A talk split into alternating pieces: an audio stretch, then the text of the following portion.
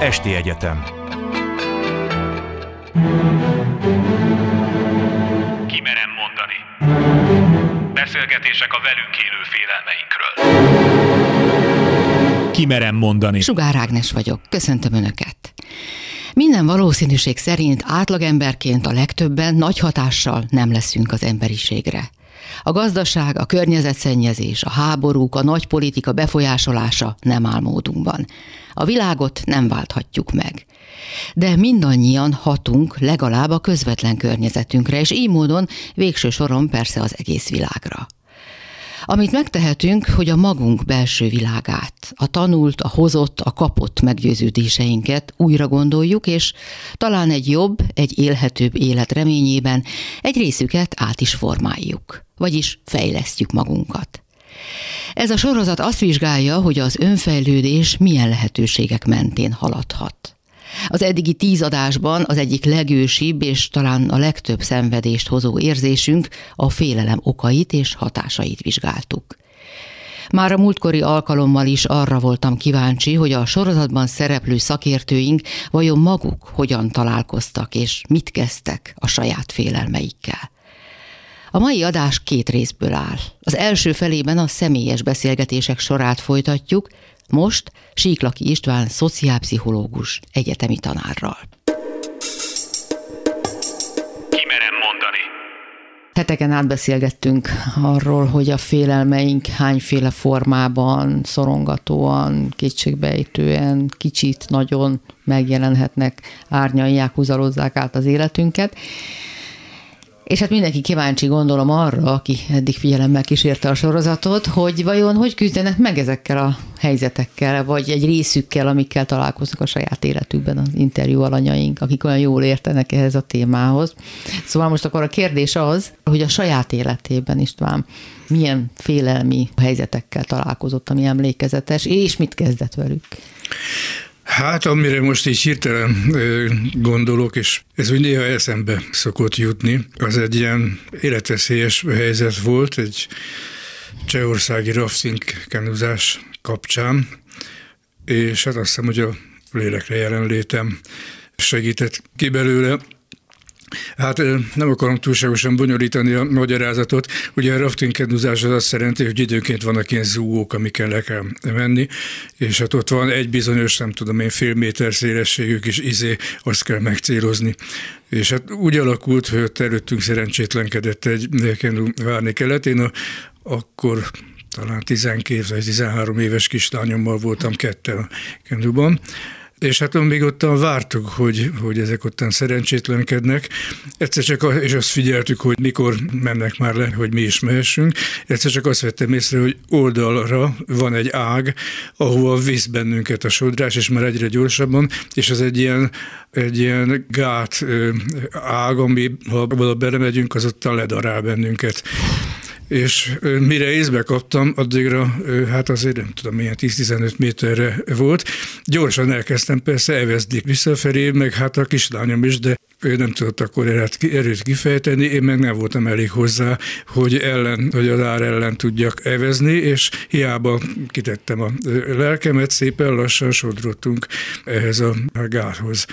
És hát azt vettem észre, hogy körülbelül két méterre tőlünk van egy ilyen, hát magas part van, de egy ilyen nagyon hosszú fűcsomókkal van benőve az egész, egész ki a, vissza a fő ágig. Úgyhogy akkor az volt a lélek jelenlét döntésem, hogy arra volt még erőm, hogy mielőtt bajba kerültünk volna, odaérjek ehhez a parthoz, és akkor mondtam a lányomnak, hogy evezőt le, megfogni a fűcsomókat, és a fűcsomókon szépen visszahúztuk magunkat a főágba, és akkor így épségben mértékben mentünk. Akkor igazából valószínűleg nem voltam megijedve, utána aztán azért úgy átéltem, hogy ez nagyon, nagyon meleg dolog volt, és hát időnként azóta is eszembe jut.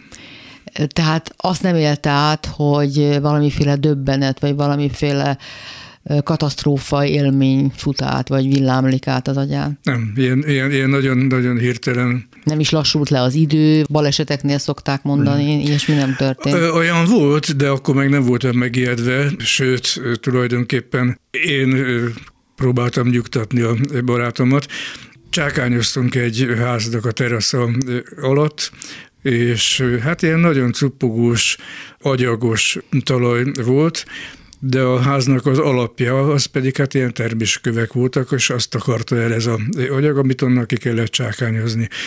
És hát így kényelmetlen, behajolva, szűk helyen, már idegesített, hogy jó oda csaptam a csákányjal, és akkor pont sikerült elébe találni egy követem, ott a föld alatt volt, de nem látszott, és hát azzal a lendülettel, hogy oda csaptam, hogy jött vissza a csákány, és a hegyes vége a fejemet karcolta. Nem éreztem semmi különöset, meg sem ijedtem, kikeszmeregtem a terasz alul, és akkor megláttam a barátomnak az arcát, aki halára volt sábbatva, és gyorsan ülj le, ülj le, és nem tudtam, hogy mit, mi volna, és akkor oda tartottam, oda tettem a kezemet, és hát egy sugárba jött a vér. Ugye akkor már értettem, hogy mitől jött meg a barátom. Viszont nekem azonnal vélet az anyamon, hogy semmi probléma, hát a fejbőr az pont arról híres, hogy ilyen vérbő, tehát az, hogy onnan jön a vér tök normális. Magamnál vagyok, nem ájultam, mert tehát nagy baj nem lehet. Úgyhogy akkor szépen elkezdtem nyugtatni a barátomat, és ebből ettől aztán már időm sem volt tulajdonképpen megijedni, de amikor a barátomnak az arcát megláttam, na akkor volt egy ez a közmondásos végigpereg az életem. Szóval tényleg nem lehet megmondani, hogy ez mennyi időt jelentett, tized másodpercek lehetett, de az élmény maga az, hogy a családom, lányaim, tehát egy ilyen gyors film végigpergett, mire aztán ez ugye elmúlt, és átbillentem a barátom nyugtatásába. Hát ebből arra gondolok, hogy nem egy ijedős típus ebből a két példából, de gyakran előfordult, hogy éppen ezért árra szemben haladt nem konkrét értelemben. Tehát amikor tényleg sorsfordító, vagy egzisztenciális kérdés is lehet akár, hogy, hogy vállalom-e a meggyőződésemet. Azokat igen, azokat szoktam, szoktam vállalni. Olyan helyzetben nem kerültem, hogy hogy igazán katasztrofális egzisztenciális veszély fenyegetett volna. Tehát akkor, amikor tudtam, hogy, hogy ennek megvan a, a kockázata, hogy ezért engem elküldenek, az történt, hogy a közszolgálati egyetemen integritás tanácsadók képzésében vettem részt. Szeptember volt, éppen kezdődött első hét, igen sok dologban vettem részt, volt egy csomó szerződés, mindenféle, ez ugye elindult, és a 24.hu-nak adtam egy interjút, amivel a lopásról, ilyesmiről volt szó, pszichológiai szempontból, és akkor szépen elmeséltem a Dan Arielynek a híres kísérleteit a viselkedés gazdaságtamból, hogy valójában nem ilyen gazdasági fejjel gondolkozunk akkor, amikor lopunk vagy csalunk, hanem, hanem van egy, egy ilyen automatikus önbecsülés védő mechanizmusunk, és, és csak egy csalunk, ha csak kísértésbe jutunk, de csak egy kicsit, és nem gátlástalanul. Tehát nagyjából erről folyt a szó. Amikor belekérdezett, na hát újságíró miért kérdezze, hogy a, a, a, példa, és hát én a, példa, a rossz példa gyanát föl tudtam hozni Orbán Viktort, és az volt a megfogalmazásom, hogy ő tudatosan azt kommunikálja, hogy ő és családja a törvények felett állnak, beleértve a politikai családját, a Fideszt is. És ez megjelent. Nyilván a párt Amikor közt... mondta, akkor nem futott át az agyán, hogy ez erős lesz bizonyos emberek de, igen, számára? De, de átfutott, de sőt, hát megküldte a, az újságíró, tehát okéztam. De ezt vállalom, ezt bármikor vállalom. De hát ugye az történt, hogy a, egyébként ez volt az első kritikus nyilatkozatom, tehát én azt számoltam, hogy ahogy én úgy ismerem a világot, végül is 71 évesen már valami tapasztalatom csak van, van benne ilyen kockázat. Hát itt bejött, úgyhogy a pártközpontból nyilván szóltak a DK-nak, azonnal fölbontottak minden szerződést, és ennyi volt. Megindokolták? Persze, hát ott volt, a, ugye én nem láthattam, de cécézte a, a témának a vezetője az e-maileket, ott idézték ezt a mondatot, Aha. hogy ez, a, ez az indok. De ezzel számoltam, és ezt nem bántam meg, vállalom. Rendben van, persze egzisztenciálisan nem tett jót, de, de nem mentem bele tönkre, tehát ez elképzelhető, hogyha ez azt jelenti, hogy eladják a házat a fejem felül, és kódus jutnak a gyerekeim, akkor, akkor könnyen lehet, hogy nem kockáztatom meg, tehát nem vagyok brahista, de, de addig, ameddig, ameddig észszerűen vállalható a véleményem, addig, addig vállalom. Kérdés, kinek mi az észszerű? Van, akinek már itt is működne az öncenzúra. Persze, nem is haragszom érte egyébként, tehát persze de volt olyan, hogy, hogy egy politikai uh, ilyen brainstormingra uh, invitáltam egy régi barátomat, tanítványomat, egy nagyon karakán kedves ember, azt mondta, hogy hát ő most olyan állásban van, hogy ez ne haragudjak, de nem. Oké, rendben van, ettől nem, nem lett rosszabb véleményem róla.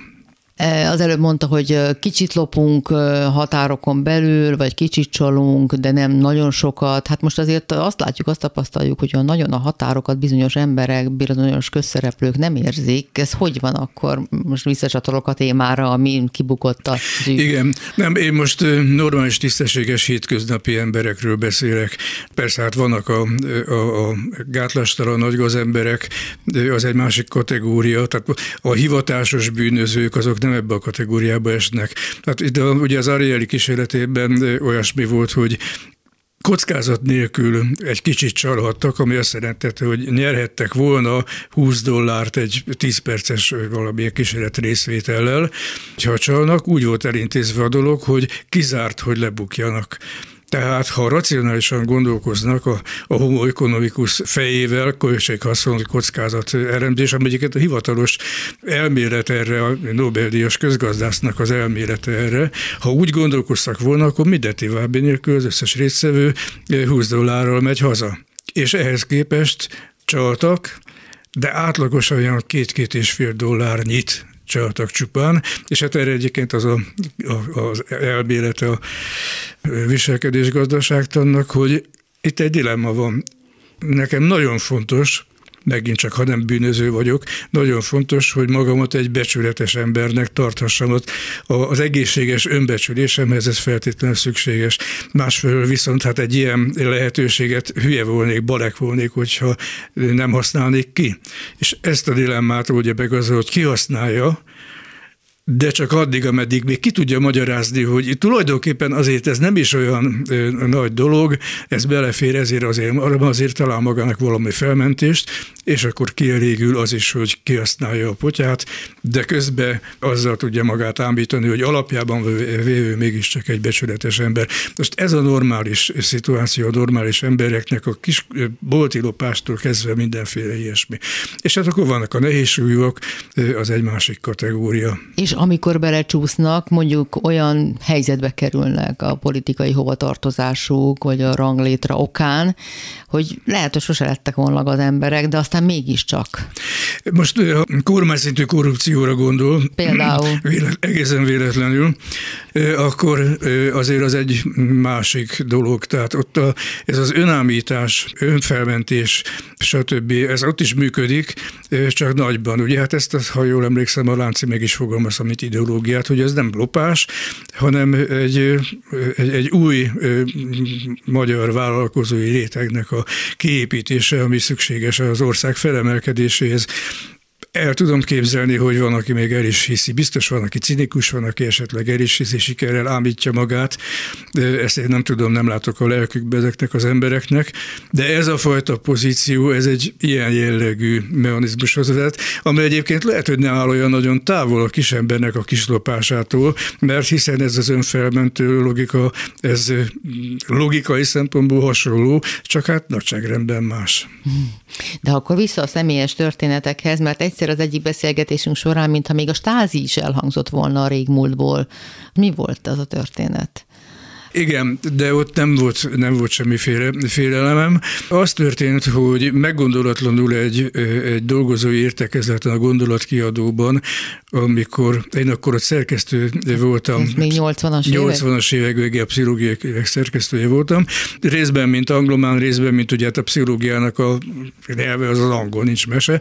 Eléggé domináltak az én általam javasolt címek között az angol források és nekem szegezte a igazgatónő, néha is Siklós Margit, nem nekem, hanem a publikumnak, mert ugye sokan voltak ilyenek, hogy, hogy és hát a német miért van így elhanyagolva, és hát mert nyilván nem tudunk jó németül, és akkor egy ilyen kérdést oda dobott, hogy volna valaki, aki, aki hajlandó volna vállalni, hogy elmegy Németországba németül tanulni egy pár hónapig.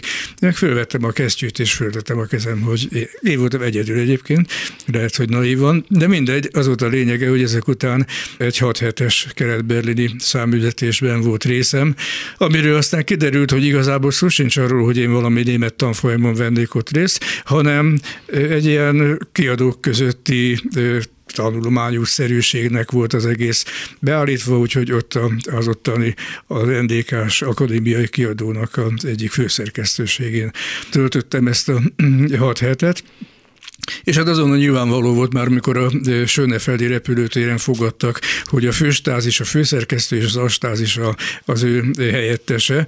A főstázis az egy igazi nagypofájú exfocista, olyan látszott rajta, hogy ő, ő igen. Az, az astázis az egy ilyen jobb világot látott polgári származású kis ember volt, aki állandóan be volt szarva.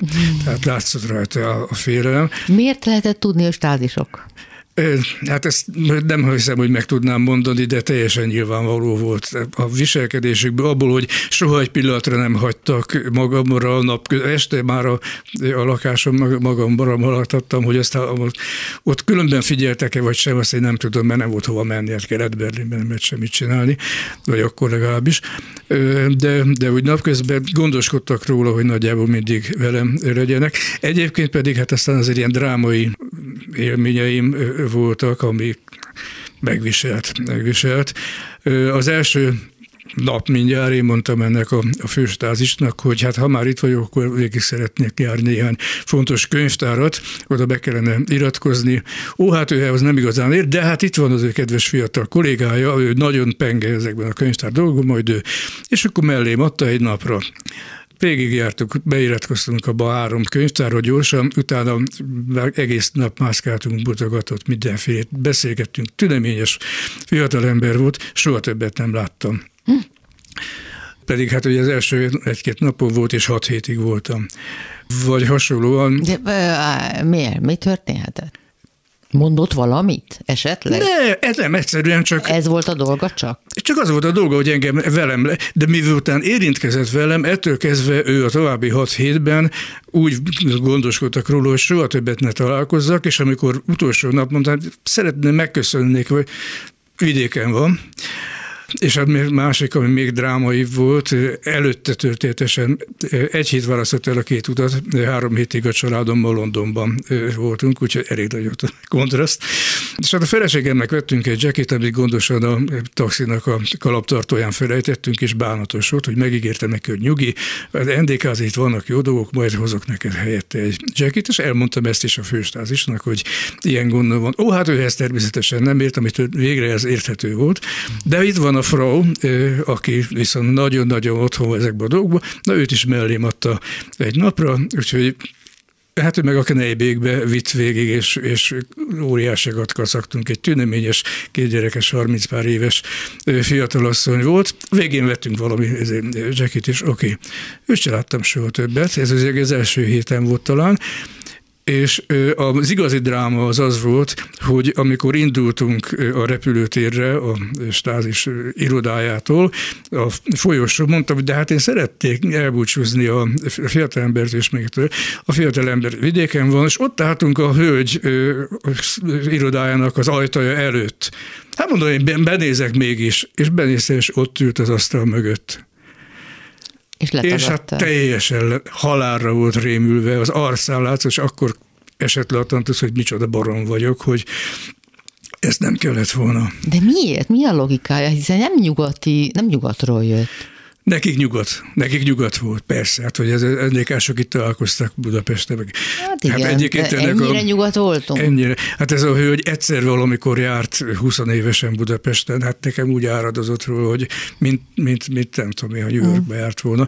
Nem, hát, rettesen, szóval ez, szívfacsa, ez 85-ben volt. Tehát ez a legvidámabb barak, ez igaz volt. Ez abszolút, igen, szívfacsaró volt, és én azért nem voltam bátor, mert pontosan tudtam, hogy nyugodt, az a szórakoztam, hogy, hogy ugrattam ezeket a stázisokat, mit tudom, elvittek egy busszal a szovésítésre éremmálhoz, mondtam hogy csak nem képzelő, hogy ebbe a ocsomáságba én bemegyek, üljünk de háttal neki nem akarom látni.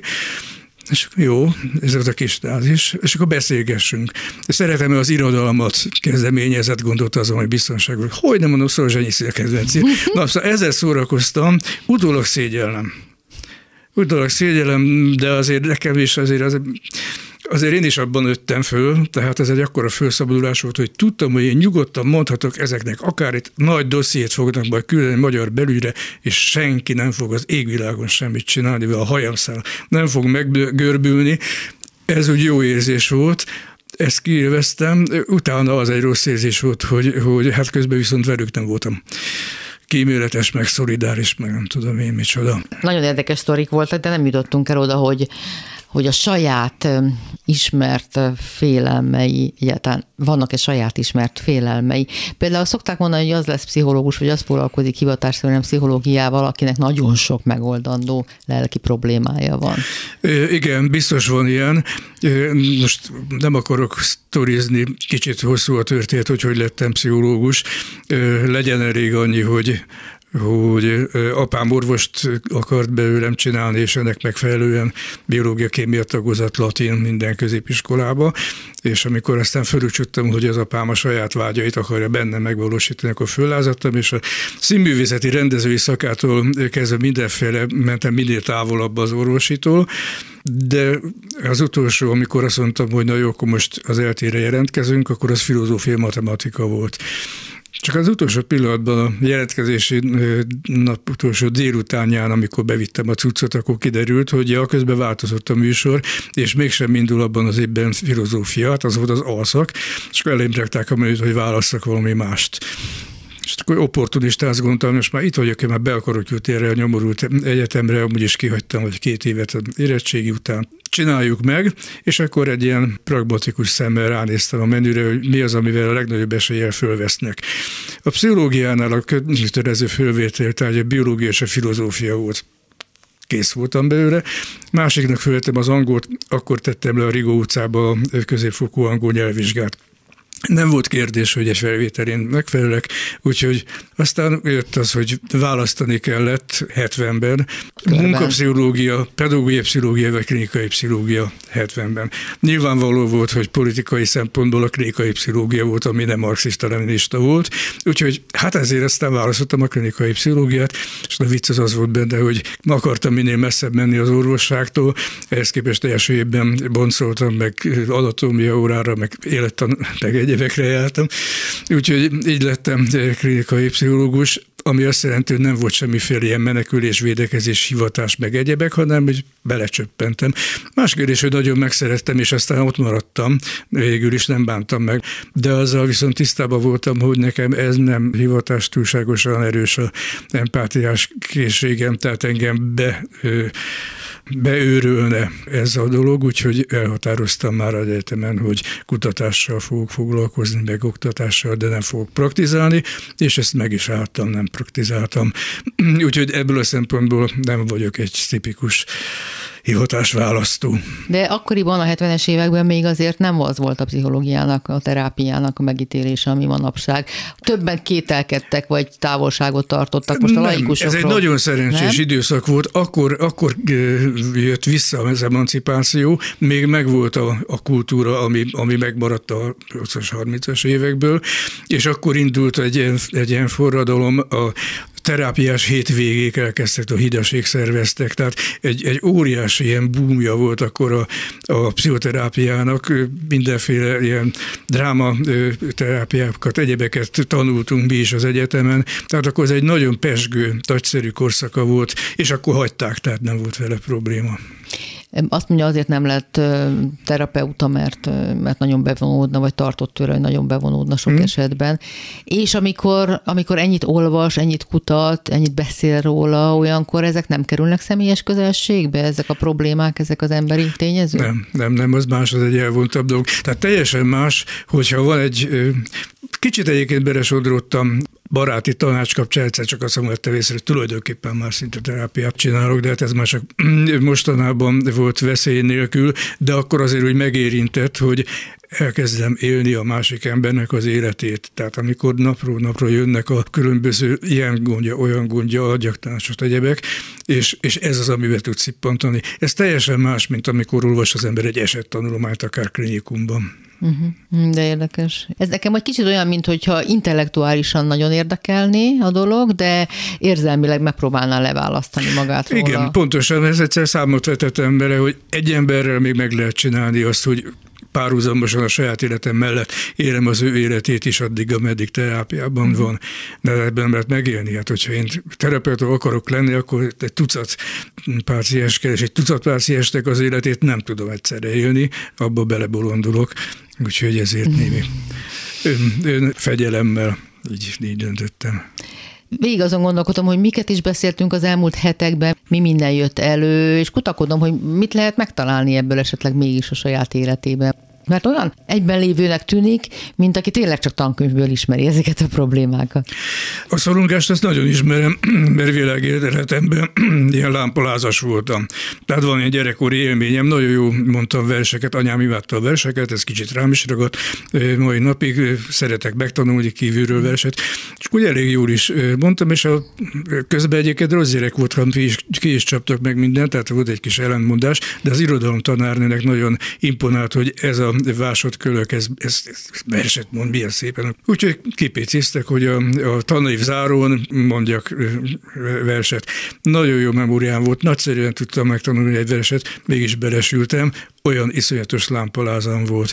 Tehát ezt azért sokszor átéltem, lassan-lassan kitanultam belőle. Hát azért, amikor az ember elkezd egyetemi előadást tartani, konferencia előadást tartani, egy darabig volt a debilizáló szorongás, amikor tényleg. Az mi? A lámpaláznak az a formája, ami, ami lerontja a teljesítményt, ahelyett, hogy javítaná. Ugye van, akit az földob, showtime, és akkor, akkor a legjobbat nyújtja, van, aki pedig, pedig megkukul, belebakizik, minden baja van, lebénul, egyik lányom az pont ilyen, azért hagyta abban nagyon tehetséges furujás volt, abban hagyta a zenélést, mert belebetegedett ebbe a lámpolázba. Na én ennyire nem, de azért ezeket átéltem elég sokáig, meg kellett tanulni leküzdeni. Soha nem volt nehezen döntő, hezitáló, a dolgokat nem elkezdő?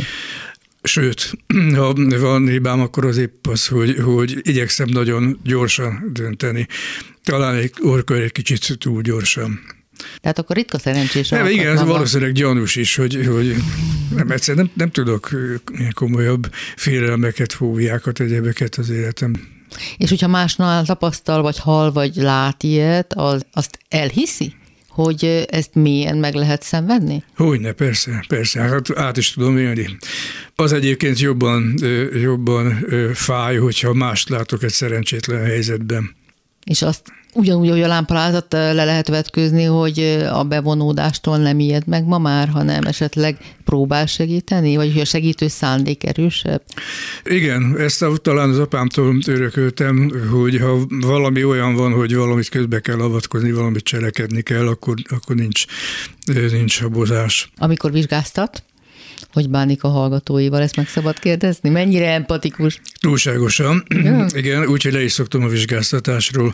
Számos oka van. Alapból Egyébként ez annyira, hogy ezt még kutattam is, etikailag gyűlölöm ezt a szituációt, tehát az iskolai feleltetés, annál egy gyalázatosabb gyakorlat nincs, mert az egy hazugság, hogy, hogy azért, hogy megismerjük, amit tud, nem. Azért, hogy gyakorolja a jó fellépést, nem. Azért, hogy megalázzam. Tehát a felelt, iskolai feleltetésnek, ez szakmai meggyőződésem, az alapvető motivációja ez a, a dominálás, a, a pellengére állítás. Miért nem alkalmas arra, hogy gyakoroljon, a szereplést gyakorolja, miért nem alkalmas arra, hogy számot adjon a tudásáról? Bizonyos nagyon szerencsés alkotóaknál még igen, de azoknak már nincs rá szükségük. Tehát akik Fonhaus ahhoz szeretnek szerepelni, azoknál ez, ez nem gond, de nekik nincs rá szükségük. Akinek viszont szükségük lenne, annak ez kimondottan egy megarázó szituáció. Egyszerűen egyébként most gondoljon bele a, a, a természet ellenességébe. A tanár olyat kérdez, amit tud. Már eleve nonsens, nem informálódni, hanem azt akarja kideríteni, hogy, hogy hol van nekem lukam, hol tudja elkapni, a, a, amit, amit nem tudok. Tehát definíció szerint egy ilyen leckésztetés, ugye. És innentől kezdve a, a jó indulatú tanár esetében is ilyen a szituáció maga, de általános indulatú tanárnál pedig egy iszonyatos megszégyenítés. Úgyhogy maga az intézmény én szerintem erről szól hogyha az volna a cél, hogy, hogy tudjon valaki szerepelni, nem kellene jegyért, tétre fölállni, és az osztály előtt, és, és kérdéseket, és, és amiben nem tud, és akkor belesül, és hülye vagy ülj le. Nem ez kellene, lehetne millió gyakorlatot, meg, meg tréninget, meg egyebeket, amikkel kipróbálhatja magát. Úgyhogy ez csak egy duma. És ezek szerint akkor, hogy vizsgáztat tot, amíg vizsgáztatott? Hát úgy, úgy vizsgáztattam általában, hogy azt kérdeztem, hogy mi az, amit leginkább szívesen tanult, mi érdekli elsősorban, arról beszéljen. Tehát a tételhúzogatást ezt soha nem csináltam abból is meg tudom ítélni, hogy most csak úgy mellé beszél, vagy pedig tényleg valami van benne. Tehát ez, ez egy, az egy ürügy, hogy véletlenszerűen tételt húzok, mert akkor majd jobban meg fogom tudni hülyeség. Úgyhogy ezt eleve nem csináltam. Nagyon elkerültem ezt a fajta aszimmetrikus szituációt. Mi érdekelte a, ebben a fél évben meséljen róla? pillanatok alatt kiderül, hogy, hogy mit tud és kész. De ennek ellenére azért azt nem szívesen láttam, hogy jönnek rettetesen izgulva, tördelve a kezüket a, a, a diákok, mire, és hiába mondja ebbe a szituációban az ember, hogy nyugi, nem, nem, nem működik. Úgyhogy hát kialakítottam egy elég strapás módszert, amivel elkerül a vizsgáztatás. Tehát most az Beadandók? Mert azért számon igen. kérni mégis kell a tudás. Persze, az, igen, hétről hétre minden héten kapnak egy, most már nagyon könnyű, hogy vannak ezek az elektronikus e-learning rendszerek, minden héten kapnak az adott témához egy feladatot, azt is föltöltik, megnézem, és a fél év végén ebből kumulálódik egy jegy és kész, és nem kell vizsgázni. Fáradtságos, mert nekem azt jelenti, hogy akkor végig kell nézni hétről hétre ezeket, meg még visszajelzést is, mert azért úgy illik. Cserébe viszont általában megtanulják. Kimerem mondani. A műsor második felében tovább lépünk. A sorozat következő témája a szabadság lesz, ami persze meglehetősen összetett és bonyolult fogalom. Talán tömören úgy mondhatnánk, a szabadság, mint a megvalósítás lehetősége. Minden ember beleszületett joga. A szabadságról beszélhetünk filozófiai, politikai, kulturális értelemben, beszélhetünk az egyén és a társadalom szempontjából. És talán az egyik legrégebbi és leggyakrabban vizsgált kérdés a szabad akarat kérdése, vagyis hogy hatalmunkban áll-e cselekedeteink, gondolataink irányítása. Vagy inkább külső tényezők határoznak meg minket és tetteinket? A szabad akarat kérdése elsősorban filozófiai kategória, mi a következő adásokban ennek vizsgálatát lelki értelemben kíséreljük meg, vagyis hogy mi a helyzet a lélek szabadságával. Most egy kis bevezető következik a témához. Szendi Gáborral egy fontos adottságunkról, a velünk született erkölcsi érzékünkről, az erkölcsi értékeinkről beszélgettünk.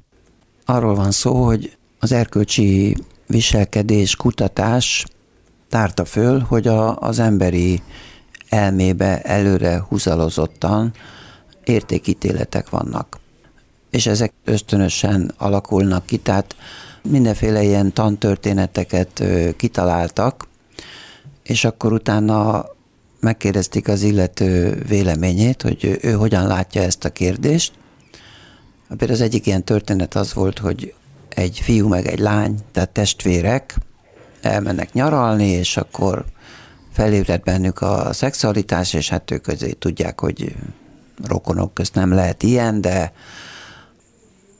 azt mondják, hogy akkor tegyünk egy próbát, megfelelően védekeznek, tehát ilyen belterjes szaporodásról nincsen szó, és akkor elolvassák a kísérleti személyek, és megkérdezik, hogy hát ez akkor megengedhető, és mindenki rávágja, hogy nem. És de, miért nem? Hát, hát ebből nem, nem fog gyerek születni. Ugye, tehát tulajdonképpen a, a, az incest tabu az egy annyira beégetett belső parancs, hogy ezt nem lehet azzal kimagyarázni, hogy de hát a lány fogamzásgátlót szed, a fiú óvszert, és így tovább. Tehát az incest az, az egy sérthetetlen tabu. És akkor így lassan kiderült egy csomó ilyen vizsgálatból, hogy az emberek fejében öt nagy elv van, ami ösztönösen működik és felszínre tör bizonyos helyzetekben. Ugye az egyik az, hogy, hogy másokon segíteni kell, tehát kell? meglátunk egy, igen, tehát hogy magunktól is elvárjuk, meg mástól is. Hát azért ma már megszoktuk sajnos a sok koldus miatt, hogy megyünk az utcán, és hát félrenézünk, de mindig van egy kis rossz érzés. Uh-huh. És akkor mhm. megmagyarázzuk, hogy hát most mindenkinek nem adhatok, mert akkor én is koldus leszek, meg hasonlók, így meg aztán esetleg senkinek nem adunk, hát van, aki ezt valahogy meg tudja oldani, és akkor kiszemelt embereknek ad, másoknak meg nem. A másik az igazságosság. Hogy a dolgoknak ö, igazságosan kell történnie. És hát ez aztán mindennapos probléma, hogy az emberek háborúknak lázonganak, hogy szerintük ez vagy az nem igazságos. Hol a mérce? Mi szerint dől el bennünk, hogy mi igazságos és mi nem? Hát ez, ez ugye nagyon egyénfüggő. Van ez a bizonyos játszma elemzés, vagy transzakcionális analízis. Burn. Igen, Eric Burnnek a teóriája. Én ezt újra gondoltam, és, és rájöttem, hogy tulajdonképpen az egyénre jellemző játszmák hátterében ezek a bizonyos erkölcsi elvek működnek. És nem, nem véletlen, hogy a legtöbb ilyen játszma valahogy az igazságosságra vagy a tekintélyre épül, ugye mert a, a következő az a lojalitás, hogy hűségesnek lenni a közösséghez, a másikhoz, az eszméhez, a hazához, tehát ez ugye, ezek nagyon absztrakt elvek. A negyedik az, hogy a tekintélynek való behódolás. Ezeknek mindig megvan az ellentét, mert a tekintély jelen lázadunk is, de hát ugye, ha belegondolunk egy, egy törzsközösségi létbe, hát azért ott, ha valaki föllázad a törzsfőnök ellen, szerintem nem arra kéne menni, hanem erre, vagy ne így harcoljunk, hanem úgy, akkor felbomlik az egység, és veszélybe kerül a törzs, akár az élete, a léte is.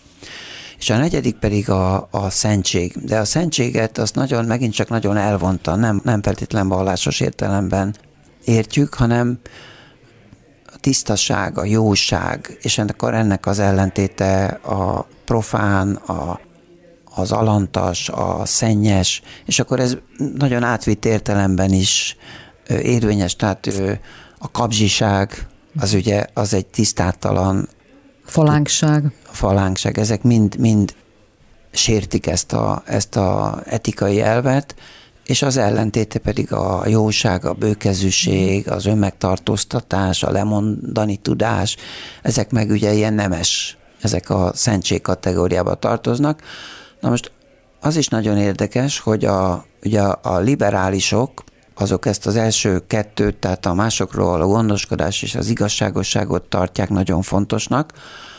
A utolsó három, a lojalitás, a tekintély, tisztelet és a szentség, azok pedig sokkal inkább ilyen társadalmi, közösségi értékek. És hogy a konzervatívok ezeket hangsúlyozzák inkább. Most persze mindenkinek fontos az összes. Persze, csak az arányok. De hogy melyik dominál adott embernél, vagy, vagy ideológiai irányzatnál. Vajon miért pont ez az öt, miért ezek alakultak így, vagy maradtak meg? Valószínűleg ezek azok, amik, amik mentén egy közösség fent tud maradni. Tehát ha ezeket az elveket nem is lehet maradéktalanul mindig érvényesíteni, mert egy szubjektív megítélés, hogy mi igazságos és mi nem, akit éppen fölakasztanak, az nyilván igazságtalannak érzi, de ezer áldozat pedig, vagy az ezer áldozat rokonai, azok meg igazságosnak érzik, hogy, hogy megszabadulunk ettől a férektől, aki ugye tisztátalan is, hiszen emberi életet oltott ki. Nyilván ezeknek az etikai elveknek a sérelme azt veszélyként észleljük, hiszen veszélyt jelent a közösség létére, és ezen keresztül az egyén létére. És még a tranzakcionális analízishez visszatérve, azt gondolom, hogy akinek gyerekkorában túl sokat sértették meg egyik vagy másik elvet, az egész életére érzékenyül erre. Tehát vannak ezek az igazságbajnokai, akik mindig mindenhol élére állnak minden harcnak, ők a szakszervezeti megbizottak, meg ők azok, akik tüntetnek, meg otthon is küzdenek a vélt igazságukért, őket gyerekkorukban valószínűleg nagyon sokat elnyomták. Nyilván ezeknek a dolgoknak az ellentéte is igaz, tehát hogyha ha valaki a lojalitásban csalódott állandóan, az meg nyilván akkor ő, ő meg majd nem lesz hajlandó senkivel lojális lenni. És itt a, és a tekintély pedig, aki egy tekintélyelvű apa mellett nőtt föl, és megszenvedte egész gyerekkorában, hogy őt állandóan elnyomták, az valószínűleg nagyon érzékeny lesz egész életében arra, hogy neki csak ne parancsolgassanak, meg ne utasítgassák, ne nyomják előtt. Hm. Még akkor is, hogyha szó nincs erről, csak ő úgy veszi. Mi van akkor, ha valaki súlyosan áthágja a saját életében egyik vagy másik ilyen alapelvet? Miért történhet ez meg? Nyilván a mondjuk adott esetben a vágyott cél érdekében, de azért létezik a kognitív diszonancia, ami azért érdekes, mert még majmoknál is ki lehet mutatni. Tehát ez megint egy evolúciós termék, hogy a saját érdekeim szerint át tudjam kombinálni a dolgokat. Tehát úgy tűnik, hogy igazságtalan voltam valakivel, de aztán addig csűröm, csavarom a dolgot, még végül is az jön ki, hogy dehogy is voltam egy igazságtalan, nagyon helyesen cselekedtem, mert ő volt az, aki hmm. megsértett engem. Nyilván ezek közösségi elvek, tehát mondjuk, hogy a közösségnek az érdeke, hogy ezeket azért érvényre juttassa, és az egyén pedig azért lavírozgat, és ha azzal találja szembe magát, hogy, hogy ha most ő nem teszi el azt a pénztárcát, ami látszólag azt most senkié, bár leadhatná a találtárgyak hivatalába, de akkor ő megideologizálja, hogy na majd akkor azok is lenyúlják, az emberek úgysem mennek a találtárgyak hivatalába a pénztárcájukat keresni, és így tovább, és, így, és akkor legjobb, ha ő ezt elteszi, és mi a helyzet azokkal az emberek, akik olyan helyzetbe keverednek, hogy a társadalmat károsíthatják meg, és élnek is a lehetőséggel? Most gondolok például a nagypolitikában ilyen olyan korrupciós ügyekre, vagy a gazdasági életben mozgó alakokra. Azért léteznek egyrészt elfajzott emberek, pszichopaták, meg narcisztikus személyiségűek, akik azt gondolhatják, hogy őrájuk nem vonatkoznak ezek a szabályok. De létezik olyan, aki, aki úgy akarja megőrizni a becsületességét, hogy megint a kognitív diszonanciát alkalmazva azt mondja, hogy hát ebben a pozícióban neki ez már jár. Aha. Mert hogy, mert hogy ő annyit dolgozik, és hát tudjuk jól, hogy hivatalosan ugye felülről korlátozott, hogy mennyi fizetést kaphat egy közalkalmazott, na de hát amilyen fontos dolgot ő, ő intéz, hát ezt, és akkor ugye a többiek is szemet hunynak fölötte, mert ők is ugyanezt csinálják, és akkor kialakul egy olyan szisztéma, amiben bocsánatos bűn, vagyis hát már nem is bűn, hanem hát lényegében a jogos, jogos igényünket elégítjük ki, amikor hagyjuk magunkat megvesztegetni, vagy már el is várjuk, hogy vesztegessenek meg minket. Oké, okay, hogy megmagyarázzuk magunknak, hogyha egy ilyen alapszabályt áthágunk, de azért mégiscsak dolgozik a lelkiismeret, vagy valamiféle olyan elv, ami a lelkünkben azt súgja, hogy hogy lenne ez helyes. Ez, ez nem létezik, hogy ez mégiscsak egyszer ránk komlik, ránk dől, megvisel minket lelki értelemben? Megúszhatók ezek a, ezek a helyzetek, egy ilyen életforma?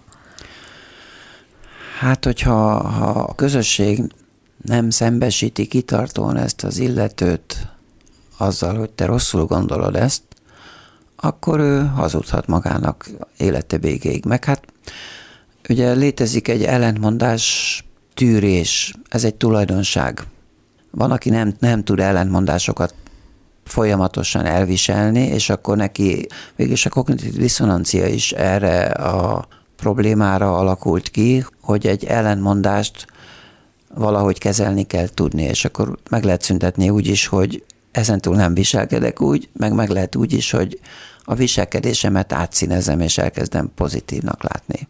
De hát nyilván vannak megtérések, megrázó élmények, ö, nagy szembesülések, tehát igen, van, amikor az ember meg tud változni, és meg tudja bánni a bűneit, de hát ez meg nagyon egyénfüggő, hogy ki melyik utat választja. Magának ugye volt egy ilyen mindent elengedő szabad korszaka is korábban.